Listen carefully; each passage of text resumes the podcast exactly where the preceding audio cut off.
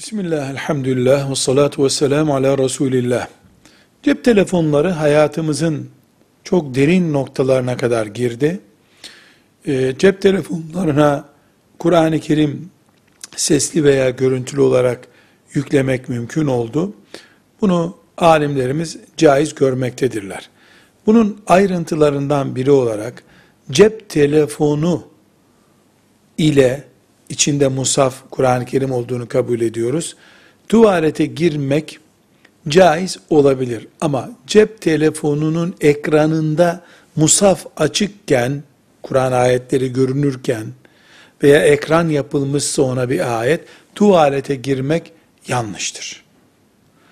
Ve özellikle telefonumuzun zil sesi olarak veya benzeri uyarı olarak ayetleri kullanmak yanlıştır. Velhamdülillahi Rabbil Alemin.